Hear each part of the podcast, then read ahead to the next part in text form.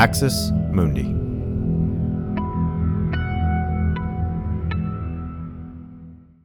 You're listening to an Irreverent podcast.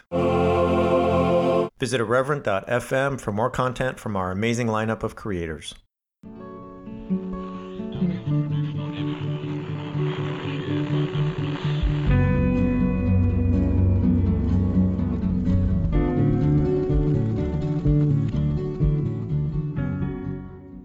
Welcome to Straight White American Jesus. My name is Brad Onishi, faculty at the University of San Francisco.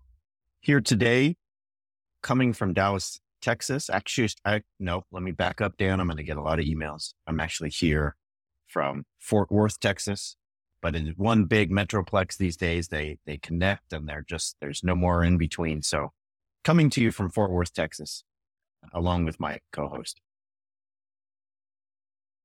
I am Dan Miller, professor of religion and social thought at Landmark College. I am not in Fort Worth. I am in Massachusetts. And yeah, people will remember I went to college in Oklahoma. And so there were a lot of DFW area students. And like, yeah, it can get, uh, it can get pretty, uh, pretty territorial if you like, if you, if you misstate it. Um, so don't, don't get it wrong, Brad. Um, you know, yeah. we want to see you back yeah. happy and, and not have people hold you hostage because, you know, they demand that you make reparations for wrong pronunciation of like which state you're in or which uh, which part of the state. So yeah. Last night at dinner, I made the mistake of asking uh, the the waiter if they had uh, iced tea, and everyone at the table laughed at me and told me, "Honey, you're in Texas. Sweet tea comes out of the, the faucet sometimes." So, uh, so that was good by me. Yeah. So that's happening. And anyway, so that is, that's a thing. And, uh, here to talk with the Metroplex atheists and about, uh, keeping God out of public schools. And, uh, there's a lawsuit and a whole thing. So it's a really fun event, but it, it should be a good day. So that's why I'm here and, uh, doing what I'm doing. Um, I want to point out to you one more thing, Dan, and that is that I'm staying at a Radisson. It's a nice place. It has its own disco. Like I'm talking about its own nightclub, Dan. It's incredible. Have you ever been to a Radisson with its own nightclub? Like people were in there cutting a rug.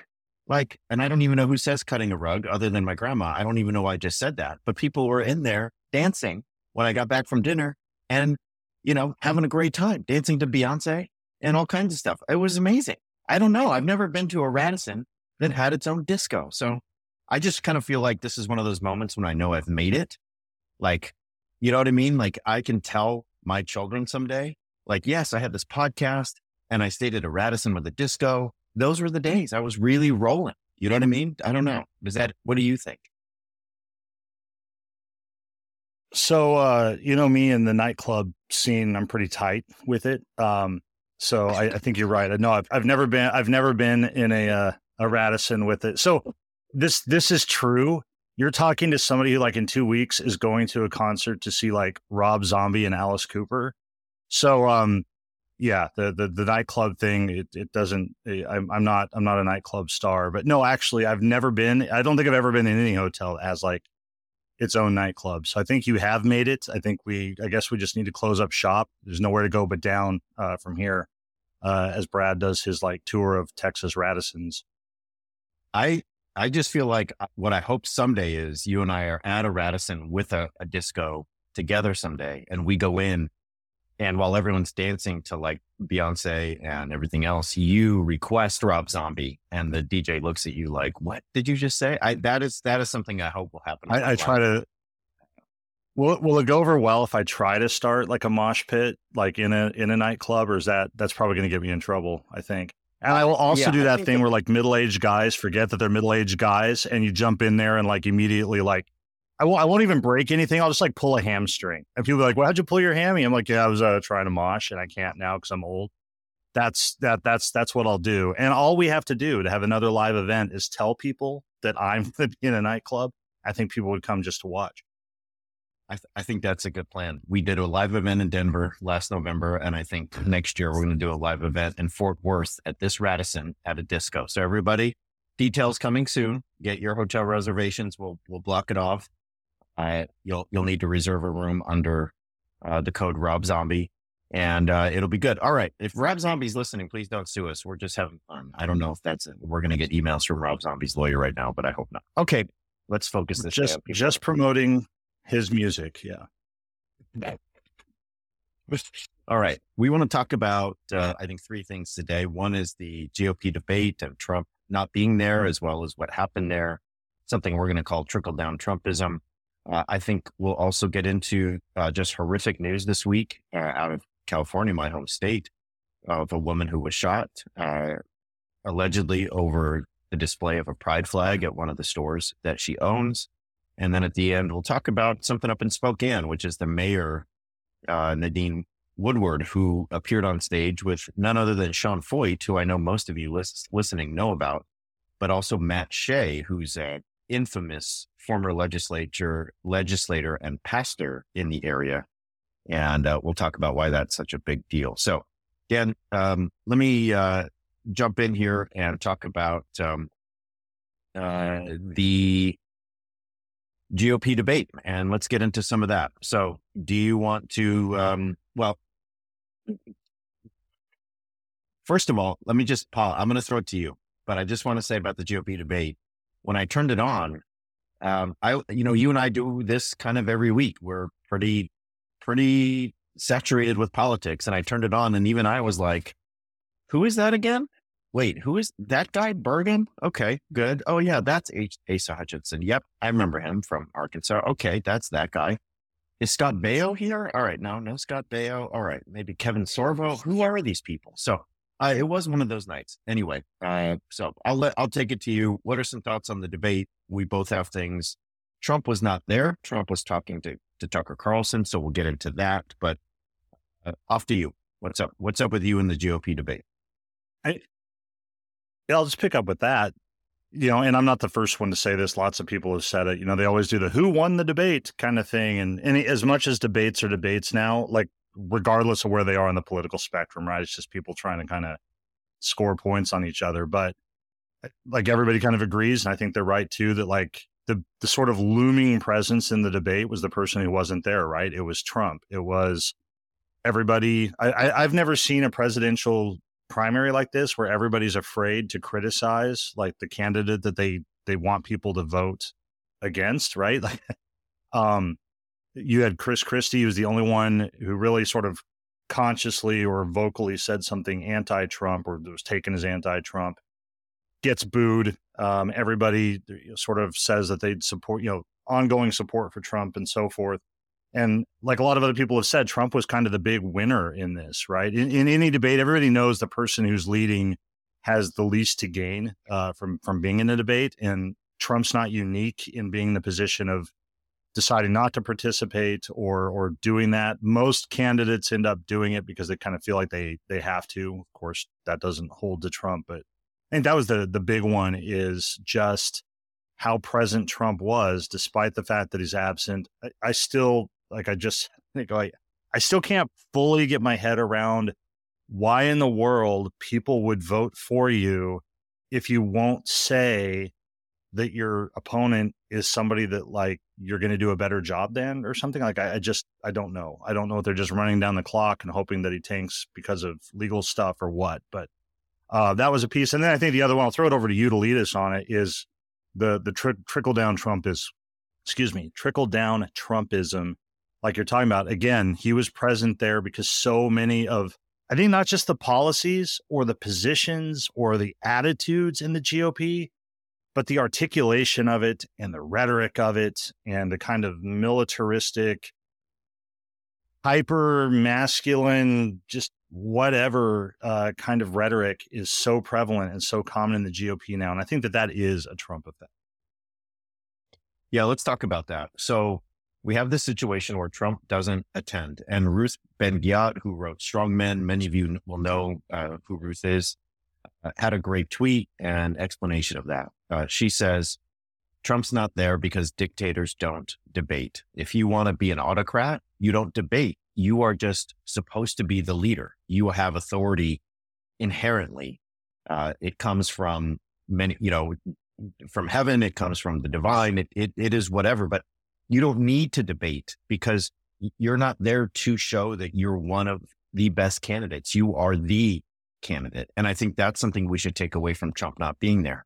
How can you be a viable presidential candidate if you won't debate the issues? That seems like a fair question. Well, the answer is I am the candidate who is chosen by God, has an inherent right to be uh, the leader because that's who I am. I don't, and he even said it in his interview with Tucker Carlson. Why would I get on stage with a bunch of people who have no business running for president? And you're like, dude, you've been indicted four times. A judge decided in the that you sexually assaulted E. Jean Carroll. You are uh, the only president to be impeached twice, and you incited an insurrection. What right do you have to run for president? And yet he's turning it around on everyone else. So I think that's something to keep in mind. The very fact that Trump would not debate is not normal. Just don't, don't lose sight of that. Okay. That's one. Two, as you said, Dan, most of the folks, uh, Christie and a little bit of Hutchinson aside, would say nothing negative about him. When asked, would you vote for Donald Trump, even if he's convicted for crimes? The majority of the stage raised their hand and said yes. So there was this fealty to Trump. And as you said, Dan, there was this lack of a desire to criticize him. And it almost just felt like a group of people thinking, well, if he gets arrested and put away, or if he just flames out or something happens, and then hopefully they'll pick me. Right. I mean, it almost felt like there's no way for me to beat him. There's no way for us to actually usurp him. So let's just hope that he's out of the picture. And if he's out of the picture, hopefully I'll be the guy who they pick. I'll give you an example of this I'm a surfer, and when you're out there surfing, there's a there's a very uh, delicate and uh, ritualized order of who gets what wave. Okay, and, and and I won't go into it. But if you're surfing and you know the rules, you know that when a when a good wave comes, you know that somebody in a certain position has the the the uh, the right of way, and you better not like take the wave if they're already on it because they're going to be pretty upset and you're going to break surfer code and it's a whole thing, right? Fist fights happen, blah, blah, blah. All right. Why do I say that? I say that because one strategy that you can use as a surfer is like sit in a certain position, hope that the person with the right of way wipes out, doesn't get the wave, messes up, and then you jump on and you take the wave when they uh, are no longer available to get it because they wiped out or messed up or something else. I felt like that's what was going on at the Republican debate is they're just waiting for Trump to kind of wipe out. And then maybe they'll ride the wave of GOP support. All right. I want to, I'm going to talk about two more things related to this and I'll throw it back to you. The, the Trumpism was there not only in their fealty to him, but also in the ways that a lot of the candidates discuss the issue. So I'll just go over a couple so that we don't spend all day on this. One is Ron DeSantis says on day one, he will use troops in Mexico. Okay. Not at the border in Mexico. If you go back to 2016, Dan, Trump really, if you go back to that terrible year of 2016 that I know none of you listening want to do, and I'm not asking you to, but if you did, you would find that Trump's meteoric rise in the GOP primary came when he started talking about the border. I mean, he said all the time in 2016, you guys weren't even talking about this until I came on. You guys weren't even talking about this until I showed up. What happens years later, two cycles later, his leading rival is talking about invading Mexico in an act of war on the first day of his, uh, uh of his, uh, you know, imagined presidential term. Dan, this is what happens when you platform a radical. It trickles down. Ron DeSantis, I will invade Mexico. That's an act of war. What are you talking about? Okay. Second, number of the candidates, including Mike Pence and Ron DeSantis, said they would get rid of the Department of Education. Now, we've heard this before, but I just want to reiterate this is an extreme position. So you're telling me you're going to get rid of the Department of Education, right? It, it, we're talking about like 200,000 federal employees, but we're also just talking about having standards for the ways that our students learn, having an agency that oversees that and does not allow runaway states or runaway actors to kind of go rogue in the most egregious senses. It, it's a radical position to say you want to get rid of the Department of Education, especially in a context where, as we've covered on this show, we have Oklahoma funding with taxpayer money a Catholic school. We have Texas trying to put the 10 commandments in schools.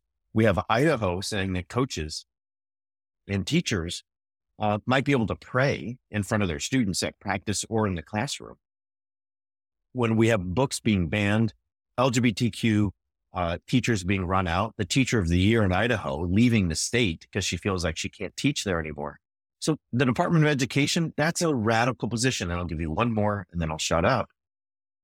Vivek Ramaswamy says full out that climate change is a hoax. He looks into the camera and says climate change is a hoax, Dan. Okay.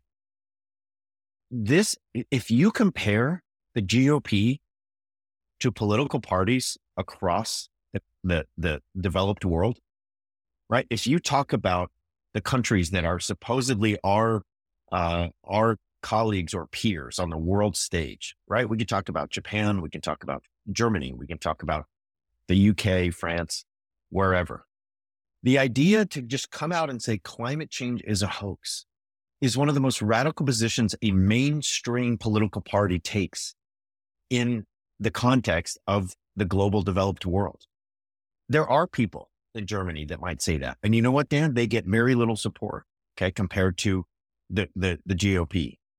And I just, I, I, uh, uh, I just want to take a minute and bear with me, Dan, and I, I promise I'll keep this short. I wasn't here last week. I want to thank you. I didn't thank you at the top for, for going solo last week. I really appreciate that. But what I did not have a chance to say is this. A couple of weeks ago, the fire hits Maui. Maui is the place where my family uh, immigrated to from Japan uh, four or five generations ago. It means an immense amount to us as a family. Uh, Maui is in is in essence um, the place where our American story uh, began. Uh, Maui's a place for my dad, who was born and raised there. Um, that you know he doesn't live there anymore, but I'm telling you, when he wakes up in the morning, the first thing he thinks about is Maui. That's what Maui means to him. It's really hard to explain to y'all who aren't following this every day what the fire in Maui has, it, it, it, the impact it's going to have on on that community for j- not just the next month, not the, next year, for the next generation.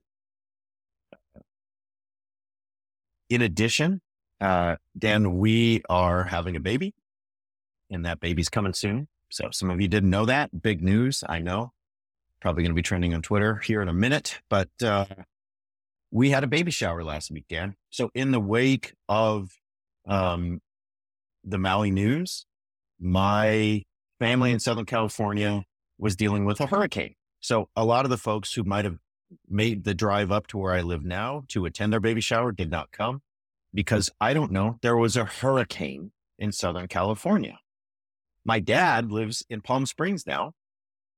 And he, as many of you may know, lived in an area that was dramatically affected by the hurricane. And he wasn't there. You know where he was, Dan? He was on a road trip to Northern California, trying to see friends uh, at the Oregon California border. But guess what? He couldn't see his friends. You know why? Raging wildfires.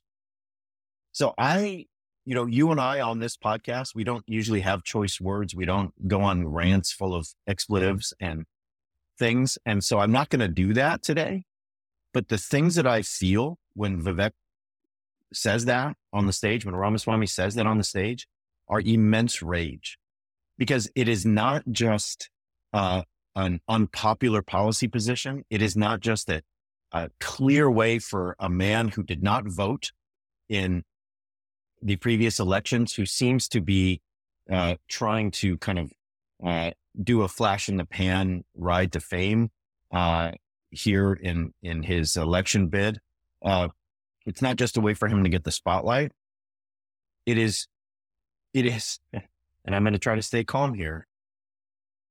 It is really, really cruel when you think about the people in Maui who are still trying to pick up the pieces of a community that vanished in an instant.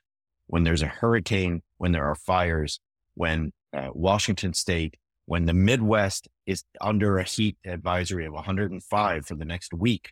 And this man has the gall to look at the camera and say, climate change is a hoax. I'm going to stop. I'm going to say all the expletives and things I want to say in my head, and I'm going to throw it to you for your thoughts on trickle down Trumpism before we go to something else. Yeah, so I want to just pick up on a couple of those, a couple of things that I think are are linked here, right? Because one is the extremism, and you're right about the you know the Department of Education, and of course, the one, one obvious piece of this is that part of the reason they don't want a Department of Education to stop, as you say, runaway states, is because they're all like governors and leaders and supporters of runaway states like Florida or you rattle off a, a few things. I, I think uh, Arkansas as well just said that they uh, were not going to uh, recognize credit for the the AP Black History course, the same course that was targeted by DeSantis in Florida, right? So that's a piece of it. But part of it, if people are like, why the extremes? I mean, just just a fact to think about is that since 1988, okay, the GOP has won one popular presidential vote. Right, they won the popular vote for president one time. Uh, it was uh, it, it, was uh, two, uh, not 2000, 2004, uh, when uh, George W. Bush uh, won his second term. Right, that's it. They're, they're not good at Bush. president. Yeah, uh, they're, they're Bush not. Kerry. It was Bush Kerry. It was Bush Kerry. Thank you. Uh, and the last pre- GOP president before him was his father after Reagan, after Reagan's two terms they have to become more and more and more extreme. And again, I don't see this as Trump invented this. He didn't invent it, but he he brought it up from the you know, from the depths. He brought it out in the open, and this is why, for me, things like the election denial and everything else. Number one, they make sense. There's a certain logic to this. We can't win an election if we're the GOP on on sort of even ground in a presidential election. So we'll we'll say that it was fake, we'll say that it was stolen, whatever. But it's also going to push us to more and more far extremes. And we've talked about this for years too, and you see the culmination of it now. They are so beholden to the far right and a shrinking electorate, right? An aging white population. And so they, they just have to get more and more and more radical to keep those people on board. They can't lose them because if they lose them, they, they have really nobody to vote for them. And so you get this this kind of cycle where they're caught in these radical positions, even if even if they didn't believe them. And people ask you, I know they ask you, they ask me, you know, do they really believe this? Do they just say it? Do they whatever? We brought this question and posed it to our panelists at our Denver event.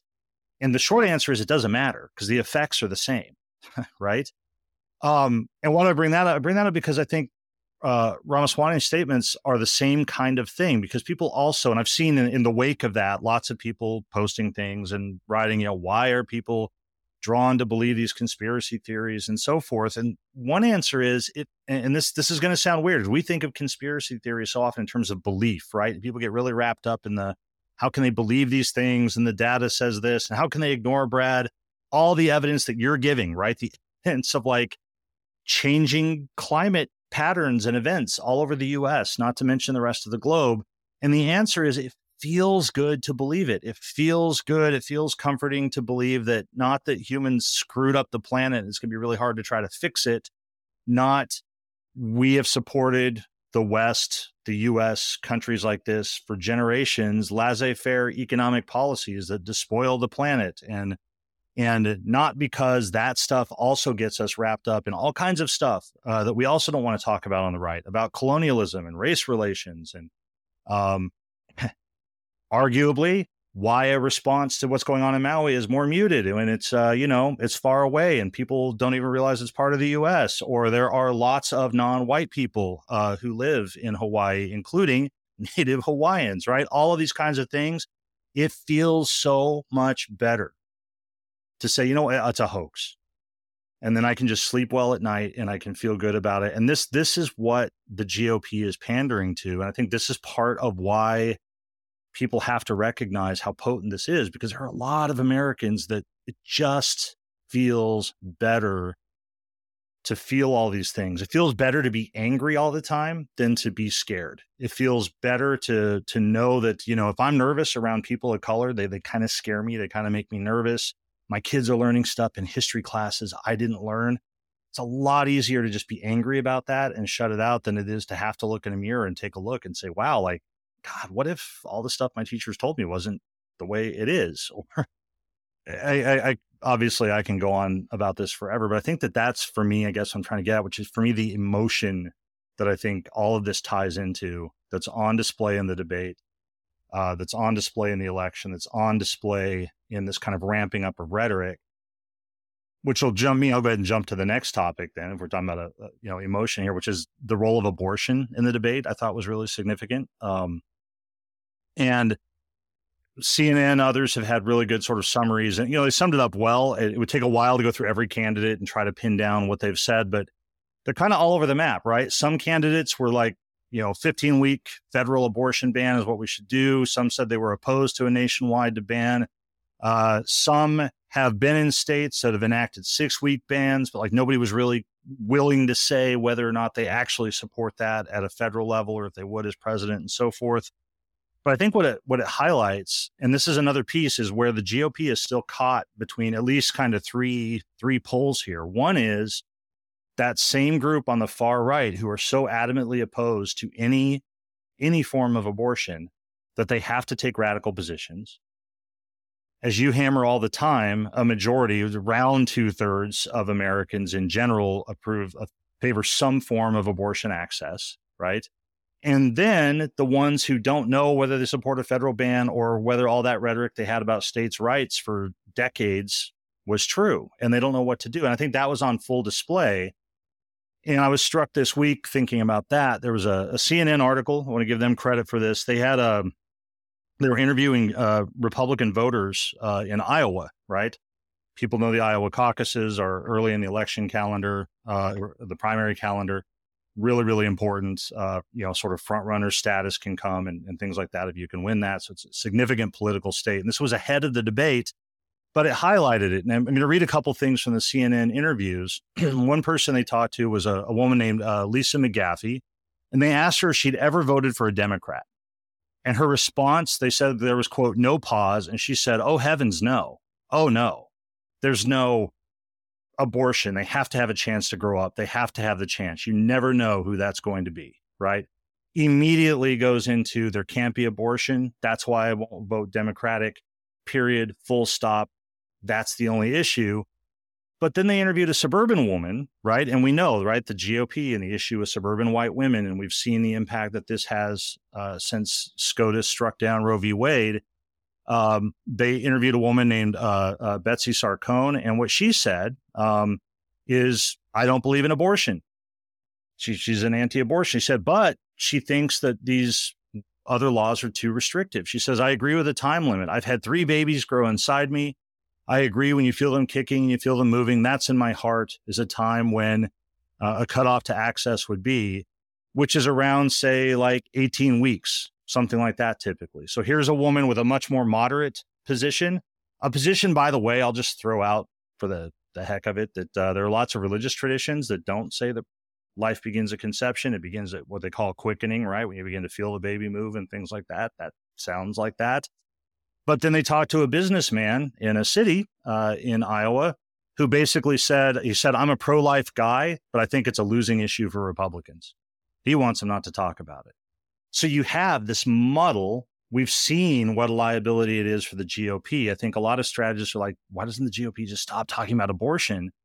But they can't because they have these different constituencies. And the last thing I'll say about this is that Ronna McDaniel, the, the head of the National uh, Republican Committee, um, if I'm getting the, the name of that right, I always get that one mixed up with the Democratic one, but whatever she tries to spin this muddle into a positive and says, you know, I think it's great that our candidates are talking about abortion. We can't win if we don't talk about abortion. You're like, your candidates aren't talking about abortion. They're just they're just swimming in circles, trying to see what can resonate with the most people and see where they land. So th- this was another issue, but I think it highlights so many things, including the emotion, including the conspiracies, whether it's the notion that everybody who favors abortion access somehow hates babies and small humans uh, and everything else. But that was another another piece of the debate that really stuck with me is that this long after the SCOTUS decision, I don't feel like the GOP has made any substantive progress in being able to talk about this. And and as somebody who's really opposed to the contemporary GOP, I think that that's a good thing. And I think it also shows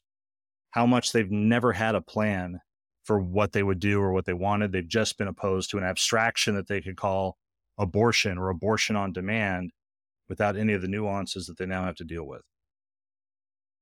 Uh, you know, I have a two year old and she has moments when she's overwhelmed like toddlers and throws a tantrum. And she often will, I'm trying to figure out why are you crying? Why are you yelling? What do you want? Do you want, you know, your stuffed animal? Do you want your milk? Do you want, you know, what do you want? And she often just points at stuff wildly.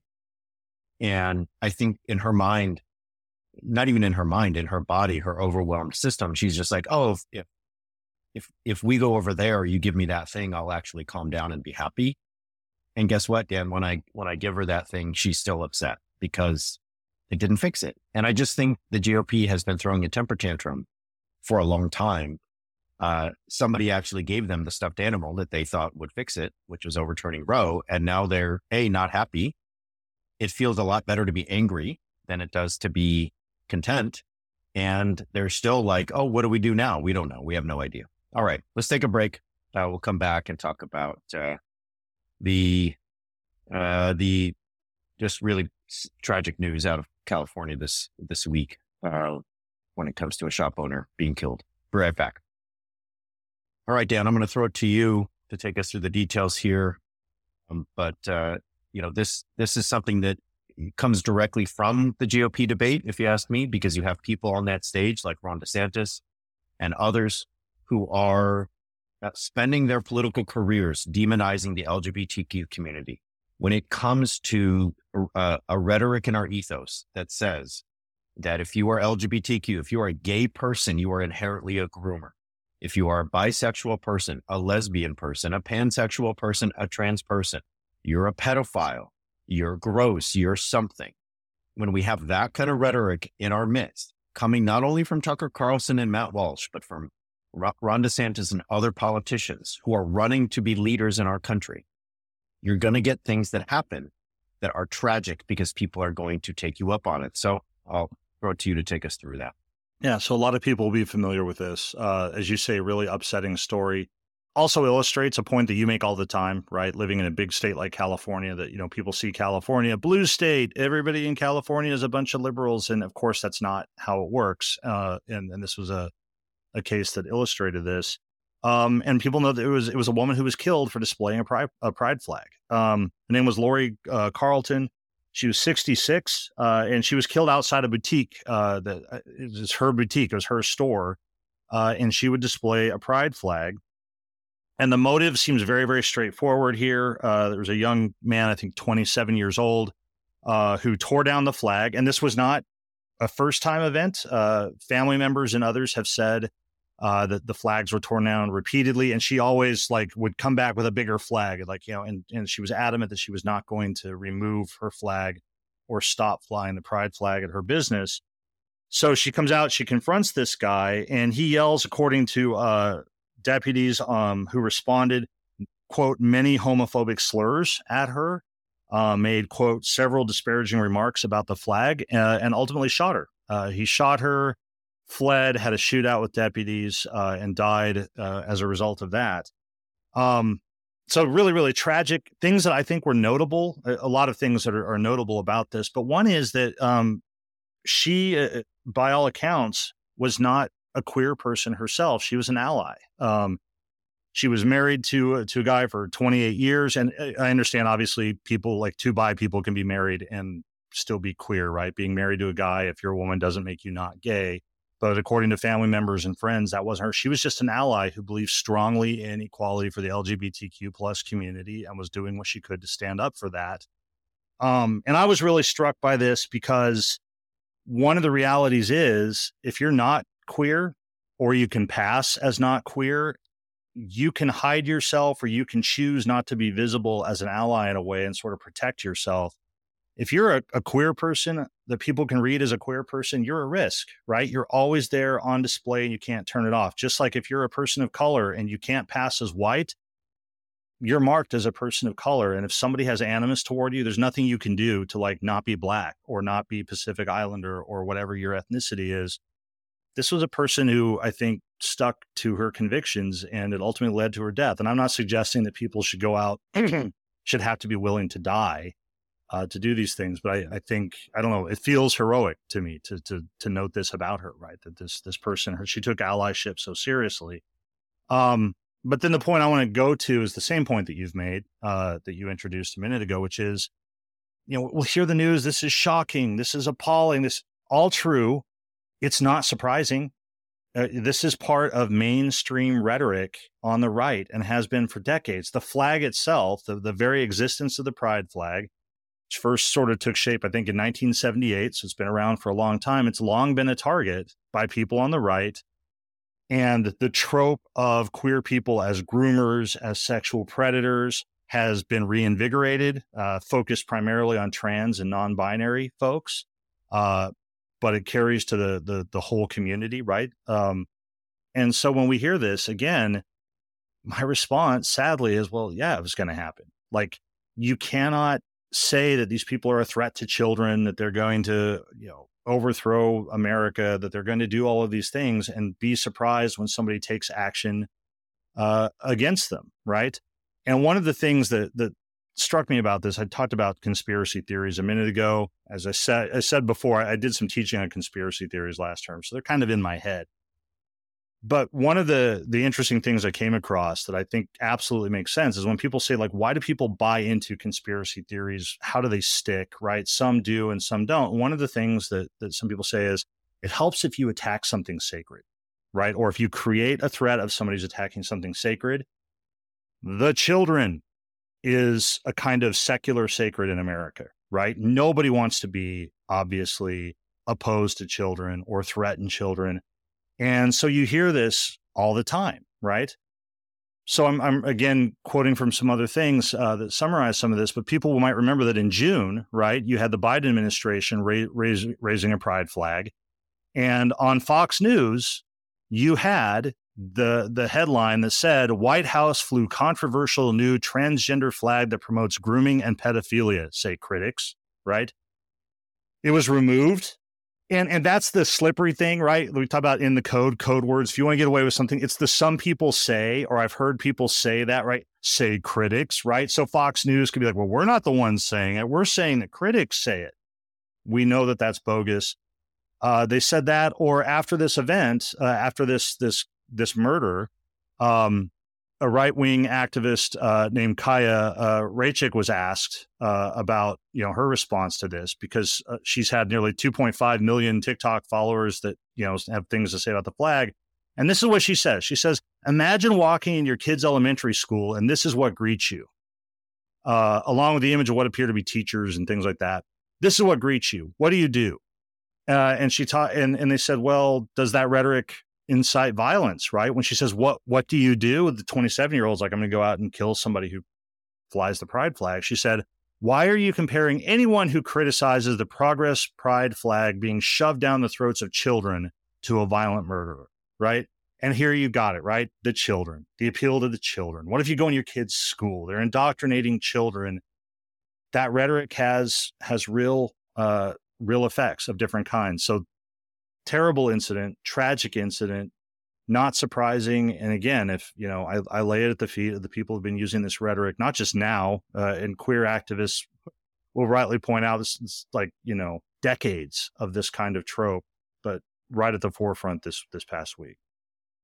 Yeah, it's, it, it is nothing new. It is not something that uh, anyone who is part of the the community or is paying attention will see as new. However, um, this stands out, I think, to us because there's just a direct line here.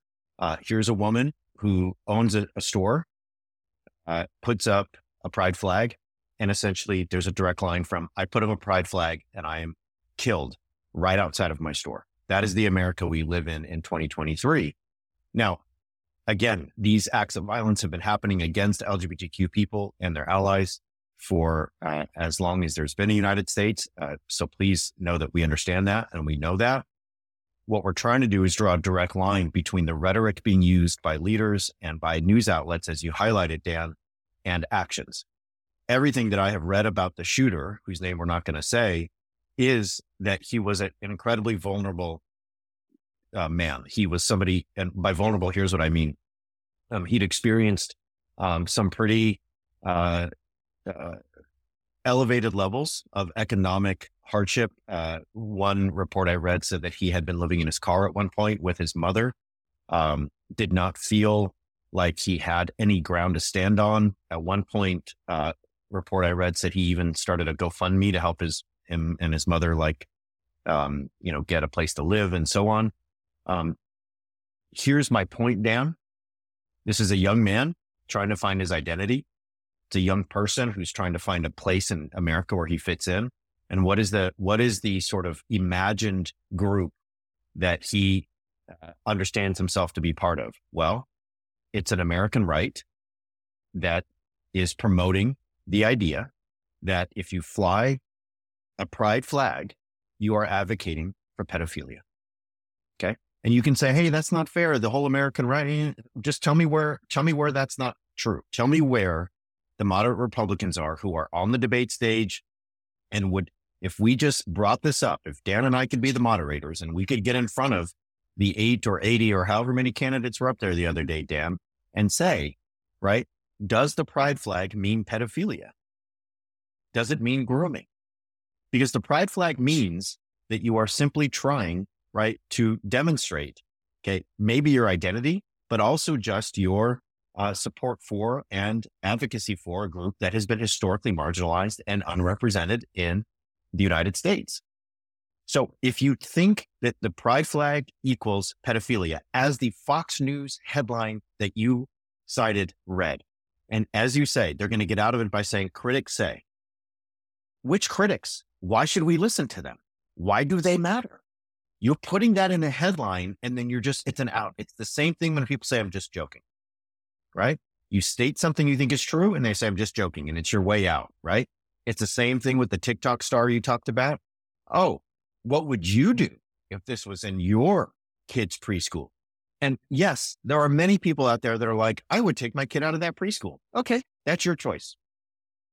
There are vulnerable people out there, Dan, who are subject to radicalization. There are people where you talked about conspiracy theories feel good.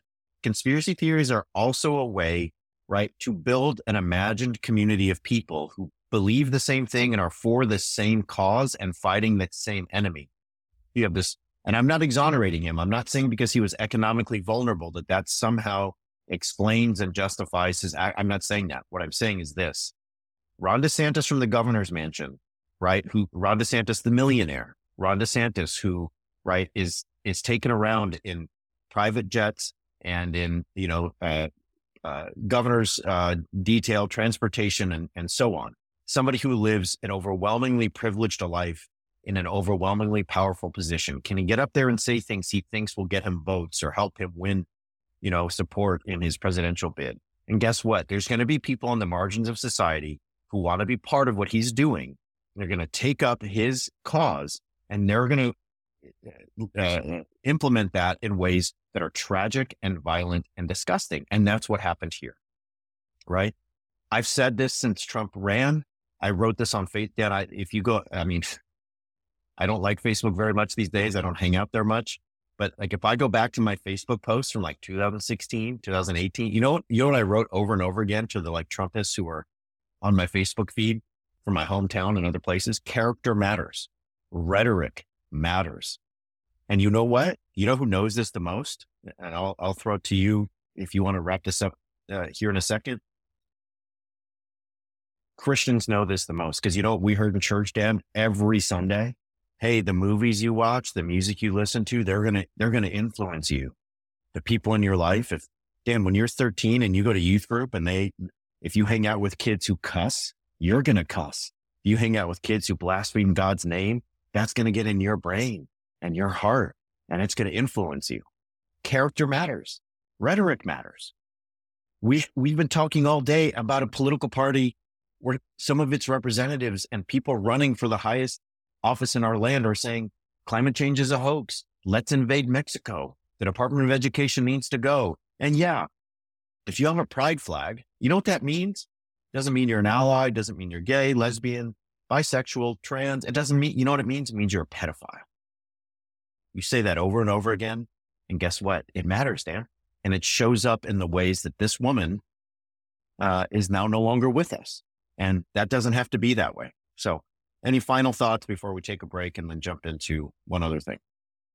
Just a, a couple. One, I, I can hear the emails I'll get now being like, what about the Lincoln Project? And my answer would be, what about the Lincoln Project? Right? I think you hit it on the head when you said, not just show me the moderate Republicans, but show me the moderate Republicans who matter at all within contemporary American conservatism. And that that's the issue, right? I guess where I'm going with that is, is this this is not a fringe minor voice. This is the American GOP at this point. If if so, I understand the Lincoln Project. Uh, did anyone from the Lincoln Project go? You know, we've had a lot of success over the last five years battling Trumpism. Now one of us is running for president, and it, does that person on the debate stage? Does someone from the Lincoln Project is you want to tell like who was on the debate stage that represents the moderate Republican? Chris Christie, really? Chris Christie, who's really just running for president as revenge, he's not going to be president and he knows it. He's just out there trying to take shots at Trump because that's what, like, who is on the debate stage, Dan, that represents the, the, the Lincoln Project or any of these other people? No one. No one. Don't talk to me about Nikki Haley. Don't talk to me about Asa Hutchinson or Mike Penn. I mean, anyway, sorry. Go ahead. I apologize. Go nope. That's, that's, that's the point, right? Is that when we talk about this, I, I, I guess I just, what drives me crazy is still this knee jerk response. I think, again, it's because it feels good to think it's true that somehow or another, most Republicans are still some sort of reasonable moderates uh, holding on to classical conservative principles and so forth. And there's some minoritarian fringe out there, and I just don't believe it. And I'll point to the same thing you do and say, just show me, show me where that is, if that's how this is. And and how it is that events like this don't follow logically from the mainstream discourse of the the American right. All right, let's take a break, come back, and real quick talk about what's happening up in, in Spokane, and then uh, and then we'll go to reasons for hope. Be right back. All right, y'all. So some of you might have heard this, friends in PNW. I know you have, but uh, here's what happened. Um, a couple of days ago, there is a rally, a worship prayer event in Spokane, Washington. Spokane, I know many of you know this, but I'll just say it for those of you who don't. It was in the, the eastern reaches of Washington state. It, it butts up against Idaho. And Spokane is often a place where you might hear people calling for uh, this part of Washington to join Idaho rather than to stay in a state that's uh, whose politics is dominated by a city like Seattle. Uh, Nadine Woodward is the mayor in Spokane. And at the moment, Spokane is enduring uh, one of the worst wildfire uh, events in its history. Uh, you've had hundreds of homes burn, you've had people hurt, and uh, it's not a good situation. Let's just put it that way. Okay. Uh, now, Nadine Woodward gets on the stage the other day at uh, at this prayer rally, and guess who's leading that prayer rally? Sean Feucht. Okay. So Sean Feucht is a notorious Christian nationalist. He's somebody who has said on the record he thinks only Christians should be in charge, that he is fighting for a United States where Christians have control of the government. They are implementing the policies.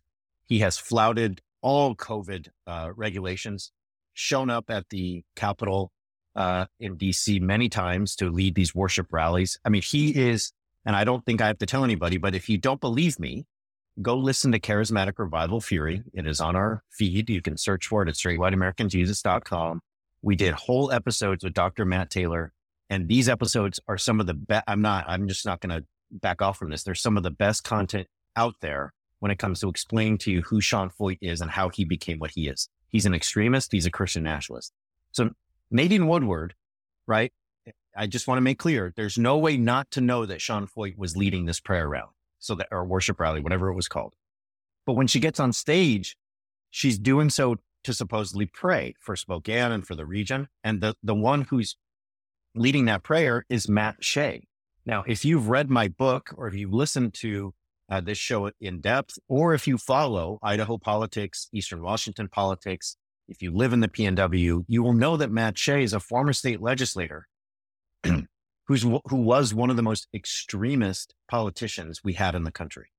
I, and I don't say that lightly, Dan. I'm not saying that just to kind of castigate the GOP.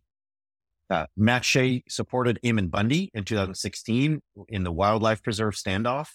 Uh, he has extremist views on abortion. But how did Matt Shea lose his seat in the Washington uh, state legislature? It was when it was discovered he had a biblical warfare manifesto that, among other things, said that the plan should be to kill all males who do not succumb to the Christian regime that he envisions as the ideal state for the country. So even for Spokane, this was too radical and he lost his seat. Then he became a pastor and he is still a prominent figure, prominent enough that when Sean Feucht went to Spokane, Matt Shea was on stage with him. So here is the, the mayor of Spokane appearing with these guys. Now, after she did it, extreme backlash and she has tried to back off. So she has said things like, I didn't know Matt Shea would be there. I didn't realize that it was Matt Shea who'd be leading the prayer. I don't condemn, I don't condone his uh, politics. I was there to pray for my uh, region. A friend invited me. I decided to go. Right? You knew Sean Feucht was leading. That's one. According to Matt Shea and others, you had been invited to this thing for months. And I just think, I, you know, there's no way for you not to have known. You're the mayor you have a responsibility to know who you're getting on stage with. And one of the things, Dan, and I'll just close with this because we really are out of time. The last line of the prayer was that she, the leader, the mayor, this is Matt Shea talking now, would be able to laugh during times of uh, hardship or tragedy, meaning as Spokane burns in terms of the wildfires, that she would be able to laugh and have joy. Now, I don't want to take joy from anyone, and we all need to find ways to be uh, somewhat, uh, you know, resilient and to find levity in times that are difficult. I understand that, but it, that just felt like a huge slap in the face to a whole city that is facing one of its worst climate change crises. So any quick th- thoughts on this before we just, go to read? Just real quick, you know, because you're right. It's it's scripted by this point. Somebody shows up. You've got a bunch of crazy people up on stage. There's a backlash, and they're like, "Oh, I didn't know who they were. I didn't know that they would be there." When anybody could have, you know, just done five minute Google searches and found this out. What I would invite people to think about is what if the reason this keeps happening is because for people uh, like Woodward, it just doesn't seem like a big deal like they really, honest to goodness, don't believe or recognize or know how extreme and how radical the ideas are. They are so normalized to them. And within the circles, and we, we all know the echo chamber that social media can be, and all of us can like live in these spaces where we just kind of have our own views reflected back to us all the time. So it comes to be seen as so normal and so mundane and so whatever that you can get on stage with somebody who, as you say, uh, in a manifesto fantasizes about, let's call it the murder of all like, you know, non Christian men or whatever, and be able to shrug it off and be like, that's really no big deal until suddenly you have this reality check when everybody outside of that tells you how crazy it is.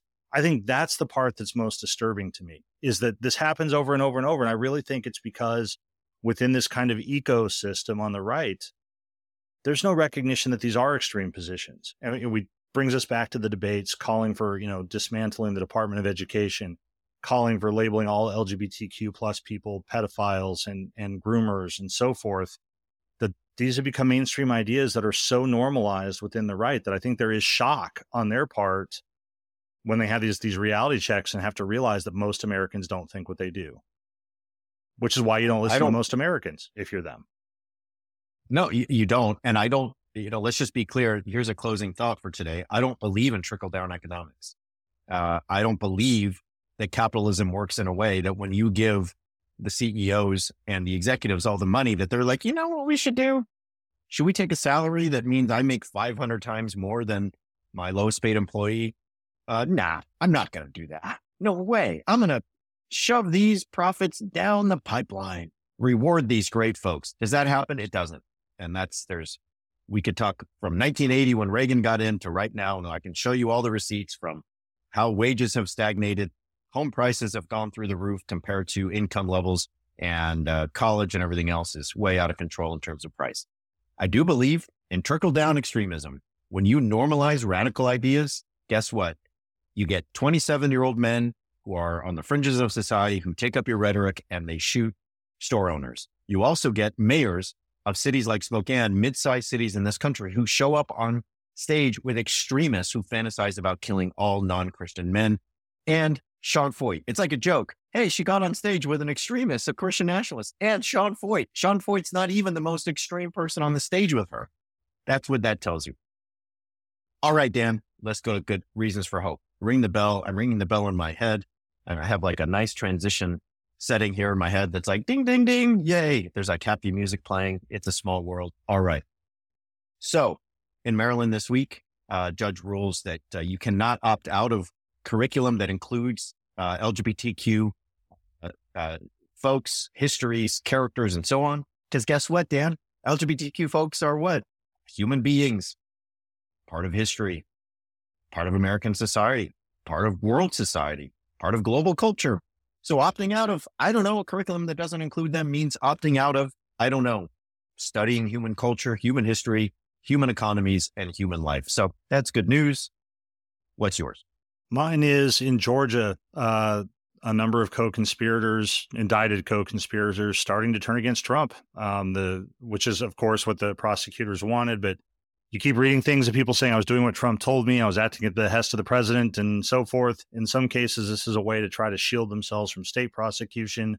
Uh, but I think the bigger thing is that they're starting to form that that sort of circle where everybody's pointing at Trump in the middle. Um, and I think that uh, I think this could be catastrophic for Trump in all of his cases. When somebody like a Rudy Giuliani eventually uh, cuts a deal with somebody to just come clean about what went on. So I continue to take hope in, in watching how some of these things unfold. Yeah. All right. Um, I saw somebody say, Dan, on Twitter that uh, Rudy Giuliani is prepared to fight this all the way to the Supreme Courtyard Marriott. Ha ha, Four Seasons joke. Anyway, and they don't even have right, they don't even have a nightclub there. I don't think like it's no Radisson. So suck it, Rudy. Suck it. You're going to go to the Courtyard Marriott. Guess where I am? I'm at a Radisson with a disco. So let's just figure out who's winning. All right. I shouldn't have said that. I apologize to everybody listening. Okay. Um, Rudy Giuliani, if you're listening, I said that to you. Everyone else, disregard that statement. Okay. Um, as always, find us at Straight White JC. Find me at Bradley Onishi and uh, can always use your help. We do this show three times a week. No outside funding, no university grant, just me and Dan doing our best. So, uh, pay, PayPal, Patreon, Venmo. We have a bunch new patron, uh, patrons. Dan, want to just say to all of you, thank you. Um, every every little bit makes us makes it possible for us to keep doing this. So, absolutely, uh, thank you so much. And uh, we will be back next week with a great interview, and uh, it's in the code and the weekly roundup. But for now, we'll just say as always, thanks for being here. Have a good day. Thanks, Brad.